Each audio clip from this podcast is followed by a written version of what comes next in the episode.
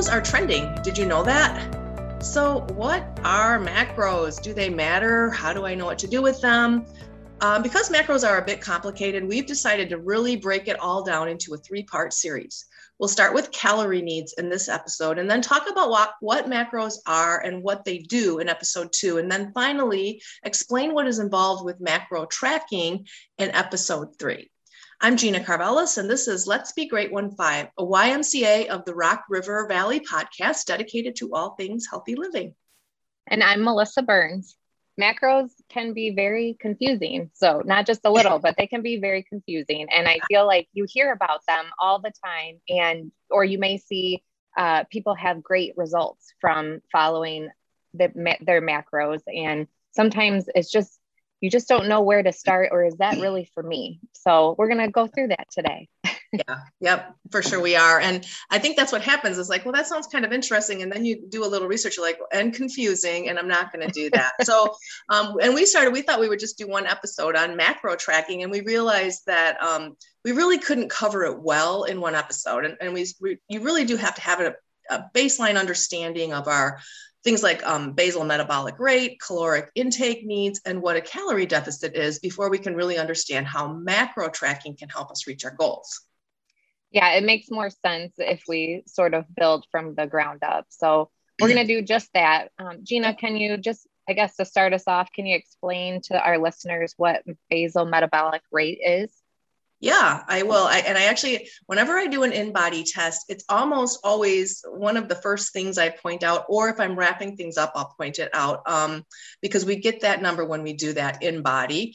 Um, and I just like to point it out because it illustrates that most of us need to consume more calories than we think we do, especially if we're active.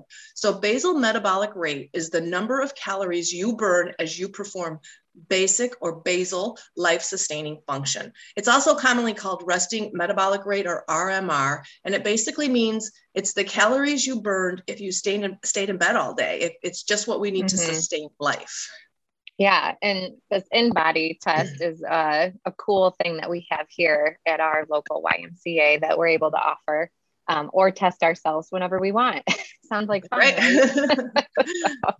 um, but you can you know determine this number by using uh, bmr calculator. You can easily find that online. Um, yep. sometimes you know that formula can be complicated so it's just easier to use an online uh, calculator. So mm-hmm. um, so basically i mean just go to google and search you know basal uh, metabolic rate calculator and put in your data. Uh, we like the options you know that are available. You can find uh, different ones on active.com um, slash fitness calculators because you can determine your BMR and also your daily caloric needs based on your activity level. So it's really important to know what your activity level is too and and be honest with yourself, right? Yeah. it's yeah, so many sure. times I'm like, wow, I mean, I'd like to work out four to six days a week, but yeah. am I really? Am I more like one to three days a week? You know? Yeah, so. yeah, for sure. And we'll talk about averages later too, because you do have to factor in averages both with your exercise and your calorie intake. Um, sometimes that's easier, kind of looking at the overall averages for the week instead of trying to stick to a daily specific goal because your needs do change with your activity level.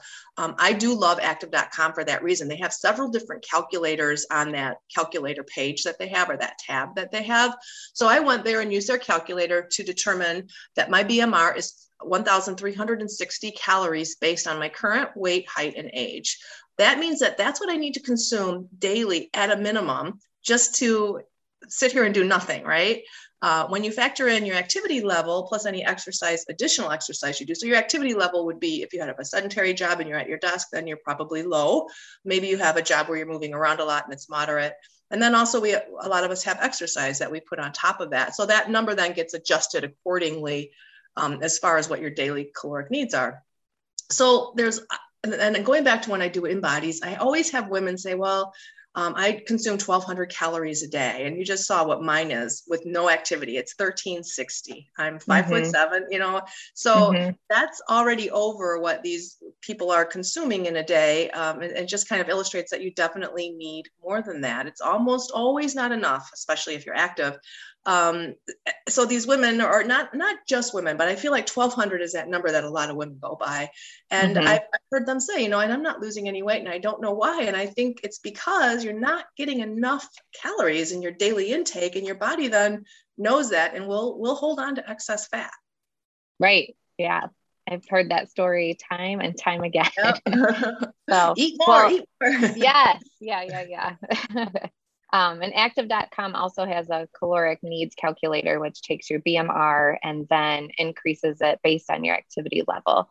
Um, did you do that when you computed your fig- to figure out what your BMR was, Gina? Yeah, I did. I just did it as an experiment. You know, I kind of have a good idea. I do use MyFitnessPal sometimes, um, but mm-hmm. so I, it, it's a little bit limiting on that website. So just know that because I think it just has um, like sedentary, active, and very active, and so I chose active. Um, and that increased my calories needed daily by almost a thousand, just under a wow. thousand. So that's a lot. You can yeah. also just perform a, a, a, manual calculation just to kind of get a general idea. If you just take your current body weight and multiply it by 15, that gives you a pretty good idea of what you need each day. And then there's formulas that kind of get a little broader ranging based on your activity activity level. And again, mm-hmm. you can find these charts to kind of do these math, math calculations. But if you're minimally active, they consider that to be one to three days per week of exercise. And then you multiply your BMR times 1.375. And it goes up from there to where you're multiplying it by 1.9 if you're, let's say, an athlete who trains twice a day. So it's pretty broad. Mm-hmm. Wow. That's, I mean, to add a thousand calories on, that's, know, that is a lot yeah. to think about. I can well, do it though. I can do it. I believe in you gina. You have to make sure they're healthy healthy calories right? That's the key. Yeah that's true. That's true. Don't go get a shake or something that has like a thousand calories in it. So well so now that you know you really understand your calorie needs and i think you you know should point out that these can vary day to day just depending on your exercise for that day. So if it's right. a HIIT workout um, you probably don't need more and or you probably do need more and then if it's you know a yoga or functional movement day you probably need less. So right. um so that's why people carb cycle which can be an entire podcast on its yeah. own, which we can talk a lot of more about. But yeah, um, I think you know the idea is that you want your weekly average to be close to what you've determined your caloric needs are. So um, it's not always going to be perfect, and to know you're going to have some ups and downs, but just to make sure that you had that average. And yeah. you know, knowing these caloric needs is just super helpful. Um, just gives you a little bit of a guideline and um, you know, for the next step, which would be to determine a caloric deficit. So if weight loss as one of your goals. Right. Yeah, and that's important to you know. Not everyone is aiming for a, a calorie deficit. It's it's only mm-hmm. necessary if one of your goals, one of your wellness goals, is to drop some body fat, um, and then that's when we start talking about how to create a calorie deficit. And again, there's calculators online that you can help you can use to help you determine this. Um, it does get a little sciencey. There's mathematical formulas involved, but you know this is really good stuff, and and science is is cool. You know it works. So I really I could talk about this kind of thing all day, and, and I love it because it does kind of change a little, and so you have to stay on top of it. Um, we have we have some great examples of this in our Healthy Gains Challenge group we had participants who were very, very active people and uh, they tweaked their macros and they started consuming more calories instead of less, and they lost significant amounts of body fat. Again, you know, it's just science. Mm-hmm. Yeah. And, you know, a calorie deficit, it's it's definitely it occurs when the number of calories that you've consumed in a day is smaller than the right. number of calories that you've burned. Um, right. And and knowing that, like I had mentioned this earlier, but just you know what type of workout that you're doing for the day a lot of times um, that plays that plays a huge role to start off your day if you're working out in the morning or in the evening and also what you said this earlier too what does your job entail are you more sedentary yeah. or not so yeah, it all yeah. comes together right right and so it helps to know that one pound of body fat contains about 3,500 calories. So, if your goal then is to lose one pound of week, which is a good reasonable goal. You know, you can definitely lose more than that a week. it's not going to be a fun week, uh, and you're going to gain it back after that week is over or shortly thereafter. So, so that's, that's still when you think about that. So you take 3,500 divided by seven days in the week. That's 500 calories per day that you would be cutting. Um, and if you're shooting for a two pound a week goal, then we're talking about 7,000 calories a week or a thousand calories a day. That is a, a chunk of calories, right? That's a lot. so I know. you know, it seems like I don't want to do that. I'll take in the extra, but don't make me cut them. yeah, but you know, you don't only you don't have to only cut calories, you know, to create that deficit. You can also right. increase how much you're burning with exercise. So again, what type of exercise are you doing?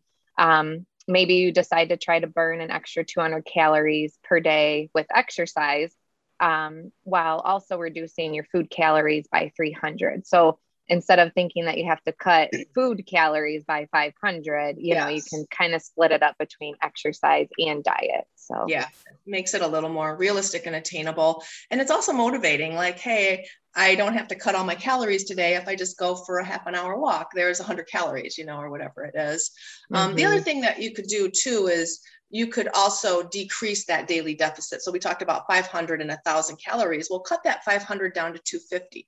You're only mm-hmm. going to lose a half a pound a week. But again, slow and steady is a very healthy way to lose body fat um, and often just a more attainable goal so again we always say this is um, you know a marathon and not a sprint so just remember that you know don't don't look to drop 20 pounds this month but look to drop four pounds, a half a pound a week, and then continue that trend.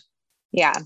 And everybody's body is different. Your body might not be ready to let go of that fat that you've stored yeah. up. Maybe you haven't been eating enough and it's just holding on, holding on, holding on.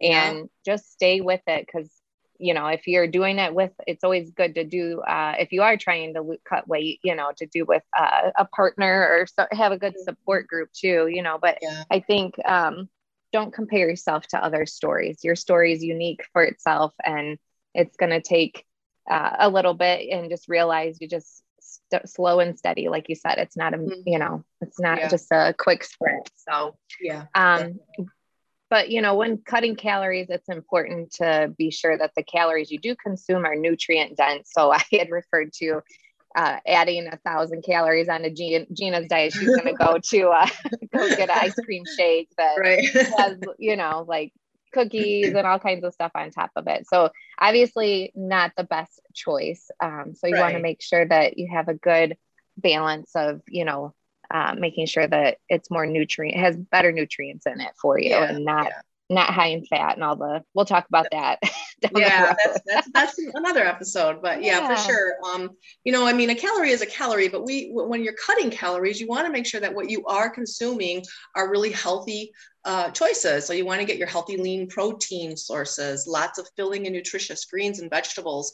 Um, they're full of fiber they're low calorie so that fills you up. So you just want to be thinking about about that nutrition really dialing it in if you're making that calorie you know deficit creating that deficit. Yeah. Yeah. And healthy fats are important you know as it is as drinking water to help you feel fuller. I mean that's always a trick that we mm-hmm. use is you know before you eat make sure you drink um, yeah. you know maybe eight ounces of water or mm-hmm. four ounces of water whatever uh, whatever you can do you know. So i think that definitely helps Yes, I agree. All of the above. Um, this knowledge of your calorie needs and how to create a calorie deficit, if weight loss is a goal, is a great base for you know moving our discussion to the topic of macros. And so we're going to do that um, in part two, which will be coming soon. We're just going to explain what macros are, and then from there we'll spin it out and talk about macro tracking. Yes, very exciting. So, well um, if, you know, for today, that's a wrap on what we have. And so thanks so much for tuning in and listening to Let's Be Great One Five. If you don't follow us, be sure to like and follow um, to stay up to date on all of our new episodes. And if there's something, again, that you'd love to have us talk about on an upcoming episode, let us know by emailing healthyliving at rockriverymca.org. Thanks, guys. Have a good day. Thank you.